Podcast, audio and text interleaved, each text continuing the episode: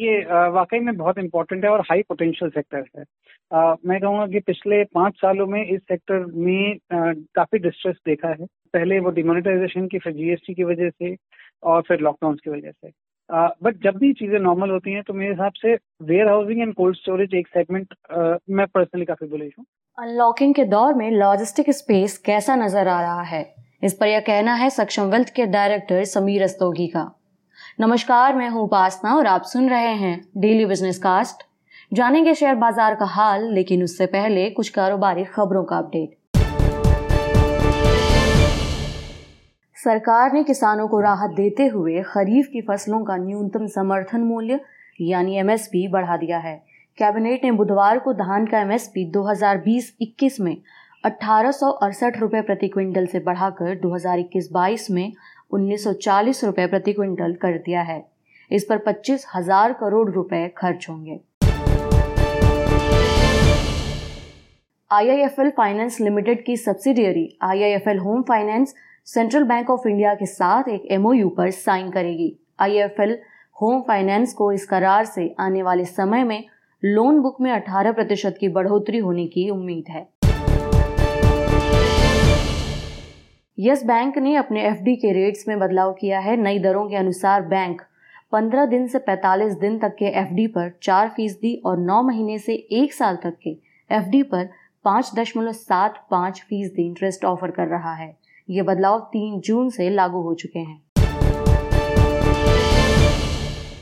बुधवार को डीजल और पेट्रोल के रेट में बढ़ोतरी की गई। दिल्ली में पेट्रोल का रेट 25 पैसे प्रति लीटर बढ़कर पंचानवे रुपए छप्पन पैसे हो गया है। वहीं डीजल का रेट 25 पैसे बढ़ने के बाद छियासी रुपए सैतालीस पैसे प्रति लीटर पहुँच गया। सोने चांदी के दाम में लगातार गिरावट के बाद बुधवार को फिर तेज़ी दिखी। बुधवार को एमसीएक्स पर सोने के भाव में शून्य दशमलव एक फ़ीसदी की तेज़ी आई है। वहीं चांदी के दाम शून्य दशमलव दो दो फ़ीसदी बढ़े। अब चलते हैं शेयर बाज़ार की तरफ़। घरेलू शेयर बाज़ार में आज चौतरफा बिकवाली हुई। सेंसेक्स तीन अंकों की गिरावट के साथ इक्यावन पॉइंट पर बंद हुआ। कारोबार के दौरान इसमें 730 अंकों का उतार चढ़ाव आया। निफ्टी भी 104 अंक फिसल कर पंद्रह हज़ार छह सौ पैंतीस अंक पर पहुँच गया। यह कारोबार के दौरान पंद्रह हज़ार आठ सौ के लाइफ टाइम हाई पर गया था। छोटे और मझोले शेयरों में भी जोरदार बिकवाली हुई। निफ्टी का मिड कैप इंडेक्स शून्य दशमलव सात दो प्रतिशत फिसल गया। जबकि स्मॉल कैप में एक दशमलव तीन पाँच प्रतिशत की गिरावट आई। हफ़्ते के तीसरी कारोबारी दिन बाज़ार की शुरुआत मज़बूत रही। सेंसेक्स 126 अंक और निफ्टी 26 अंक ऊपर खुला। निफ्टी 15,800 पॉइंट के नए लाइफ टाइम हाई पर पहुँच गया लेकिन ऊँचे लेवल पर प्रॉफिट बुकिंग के चलते तेज़ी कायम नहीं रह पाई। कारोबार के दौरान निफ्टी तेज गिरावट के साथ पंद्रह अंक तक गिर गया। शेयर बाज़ार को किसी सेक्टर से सपोर्ट नहीं मिला निफ्टी के सेक्टर इंडेक्स में। दो दशमलव एक प्रतिशत से शून्य दशमलव दो तीन प्रतिशत तक की गिरावट आई। सबसे ज़्यादा गिरावट निफ्टी के मीडिया इंडेक्स में आई, यह इंडेक्स करीबन दो फ़ीसदी तक गिरा। रियल्टी सरकारी बैंकों और ऑटोमोबाइल कंपनियों के शेयर इंडेक्स में भी भारी बिकवाली हुई। शेयर बाज़ार पर बुधवार के सेशन पर विस्तार से चर्चा करने के लिए चलते हैं सक्षम वेल्थ के डायरेक्टर समीर रस्तोगी की तरफ़। समीर जी बहुत बहुत स्वागत है आपका।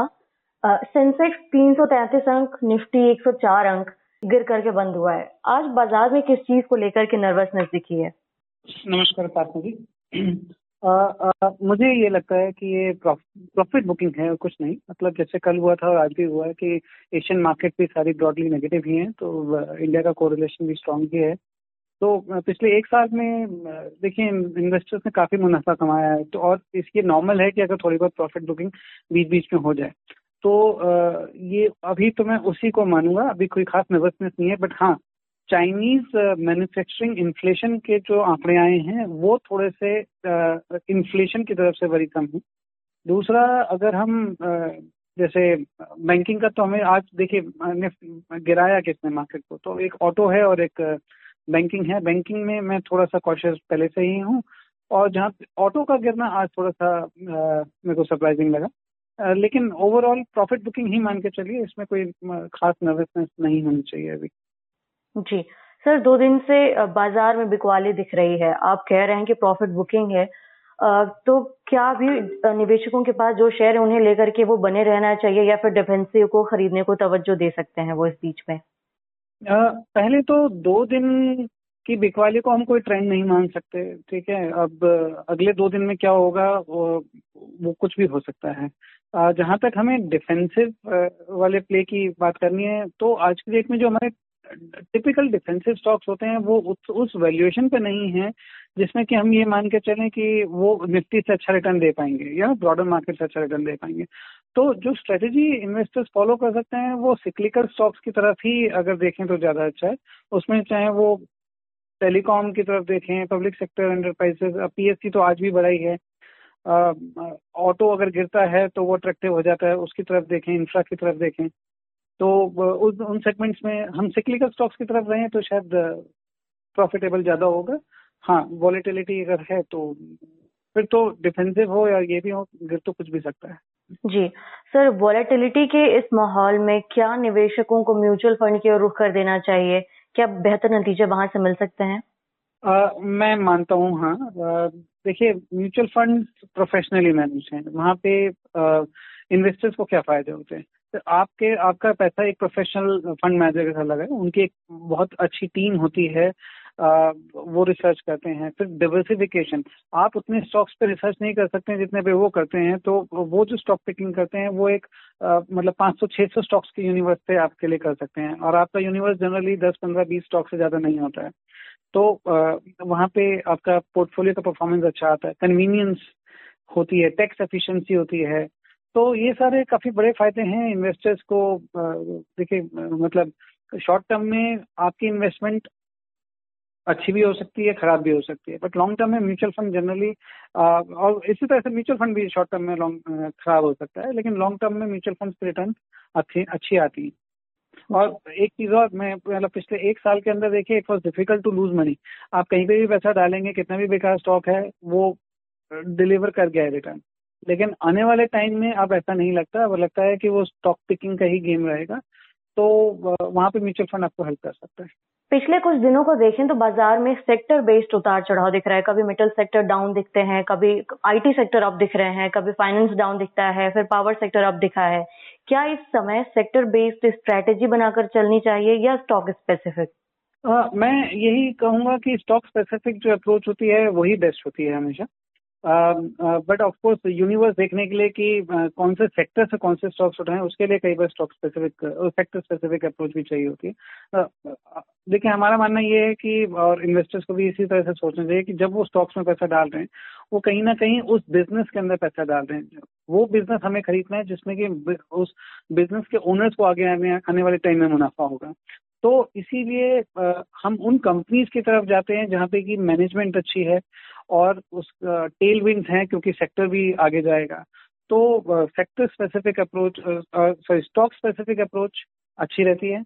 इन्वेस्टर्स uh, को अपने स्टॉक्स आइडेंटिफाई करने चाहिए फिर एक बॉटम अप रिसर्च करनी चाहिए स्ट्रेस टेस्टिंग करना चाहिए अपने स्टॉक्स का तब खरीदना चाहिए।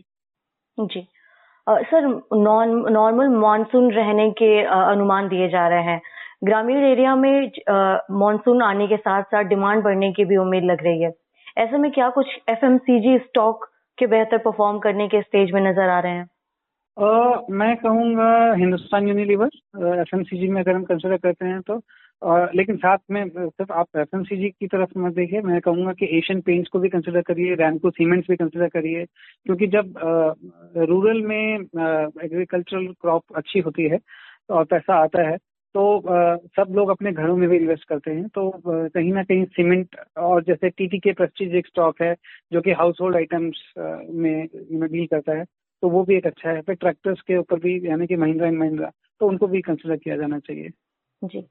सर पीएसयू बास्केट में अभी कुछ निवेशक अगर इन्वेस्ट करना चाहें, क्योंकि पिछले ये अभी भी कई एक्सपर्ट्स ऐसा मान रहे हैं कि पीएसयू बास्केट के जो शेयर हैं, अभी उतने अपनी उतनी ज़्यादा वैल्यू उनको मार्केट में नहीं मिली है। इसे देखते हुए क्या कुछ निवेशक इन्वेस्ट करना चाहें तो आप किन शेयरों में जाने की सलाह देंगे? मेरे मेरे जो टॉप चॉइस होगी वो एस होगी। एनटीपीसी है फिर पावर ग्रिड है कैनफिन होम्स है इंद्रप्रस्था गैस तो एक्चुअली लिस्ट तो बहुत लंबी है आ, लेकिन आप ये कंसिडर कर सकते हैं। एस बी लाइफ को भी कंसिडर करना चाहिए। वो सस्ता तो नहीं है लेकिन लाइफ इंश्योरेंस बहुत बहुत एक अच्छी स्टोरी है इंडिया के लिए। जी। तो अगेन टाइम रहेगा सर अभी इस उतार चढ़ाव भरे दौर में जो अच्छे शेयर हैं, उनमें भी हमें गिरावट दिख जा रही है। क्या इन निवेशक जो हैं, वो इस गिरावट के माहौल को देखकर घबरा कर स्टॉक अगर सेल करना चाहते हैं, उस माहौल में आप क्या निवेशकों को सलाह देंगे कि क्या होल्ड करके रखे पेशेंस दिखाएँ या फिर सेल कर देनी चाहिए? आपको घबराने की ज़रूरत नहीं है। अगर आपने जो स्टॉक्स लिए हैं, वो सॉलिड कंपनीज़ हैं। अगर आपने कोई पेनी स्टॉक लिया है तो डेफिनेटली आप को चिंता करने की ज़रूरत है।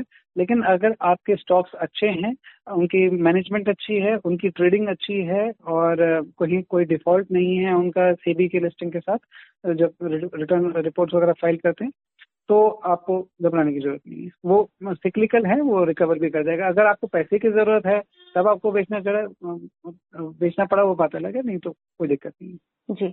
सर अनलॉकिंग के दौर के साथ लॉजिस्टिक सेक्टर जो है, इस पर बात करना बहुत ज़रूरी हो जाता है, क्योंकि ये एक ऐसा सेक्टर है जो बहुत इंपॉर्टेंट रोल प्ले करने लग जाता है। इस स्पेस को लेकर आपका आउटलुक आपको आउटलुक कैसा नज़र आ रहा है? ये वाकई में बहुत इंपॉर्टेंट है और हाई पोटेंशियल सेक्टर है। मैं कहूँगा कि पिछले पाँच सालों में इस सेक्टर में काफ़ी डिस्ट्रेस देखा है। पहले वो डिमोनेटाइजेशन की, फिर जीएसटी की वजह से और फिर लॉकडाउन की वजह से। बट जब भी चीज़ें नॉर्मल होती हैं तो मेरे हिसाब से warehousing and cold storage एक सेगमेंट मैं पर्सनली काफ़ी बुलिश हूँ। और दूसरा कमर्शियल व्हीकल्स मैं ये तो नहीं कहूँगा कि ओवरली बुलिश हूँ बट उसके लिए भी काफ़ी टेलविंड्स हैं जहाँ से कि वो रिटर्न बनेगा। तो कमर्शियल uh, व्हीकल्स के लिए स्पेशली मैं ये कहूँगा कि जो स्क्रैपेज पॉलिसी भी आई है व्हीकल्स uh, की तो वहाँ से भी कहीं ना कहीं डिमांड हाँ, इस सेक्टर को मिलेगी। तो बस थोड़ा सा चीज़ें नॉर्मल होने की बात है फिर डेफिनेटली वहाँ पे डिमांड आएगी। जी। सर, लगभग दो महीने के बाद आईपीओ मार्केट में कोई किसी आईपीओ की ऐसी एंट्री हो रही है। श्याम मेटालिक्स कंपनी है। इस कंपनी को लेकर के आपकी आपकी क्या राय है और आप क्या सलाह देंगे इस आईपीओ को सब्सक्राइब करने को लेके? नहीं, ये पोटेंशियल वाला आईपीओ है। इसके अंदर मैं कहूँगा कि इन्वेस्टर्स को फ़ायदा होने की उम्मीद है। ये कंपनी का बैकग्राउंड तो बेसिकली ये fourth largest you know player है in sponge iron industry in India और इंटीग्रेटेड मेटल प्रोड्यूसर हैं। काफ़ी डाइवर्सिफाइड इनका प्रोडक्ट बास्केट है। स्ट्रेटेजिक लोकेशन पे यू नो इनके प्लांट्स हैं। तो कॉस्ट कंट्रोल अच्छा है मैनेजमेंट ठीक ठाक है। वैसे तो खैर बाद में पता चलेगा। अभी जितना न्यूज़ है जितना अपने स्टडी किया उसके उसके बेसिस पे तो ठीक लग रहा है। जी। सर कल वीकली एक्सपायरी होगी। क्या बाज़ार में और उतार चढ़ाव देखने के लिए हम तैयार रहे कल? मुश्किल है। पासना जी ये कहना क्योंकि कल अब कौन सी न्यूज़ इंटरनेशनली आती है इंडिया में आती है एफ़ का क्या मूड हो जाता है वो मतलब वो वो कहना उससे एक दिन के लिए के एक दिन के बाद क्या होगा कहना मुश्किल है।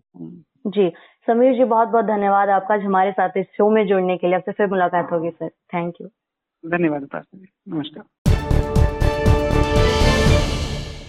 तो ये था आज का डेली बिज़नेस कास्ट जिसे आप सुन रहे थे अपनी साथ उपासना वर्मा के साथ। सुनते रहिए नवभारत गोल्ड। धन्यवाद।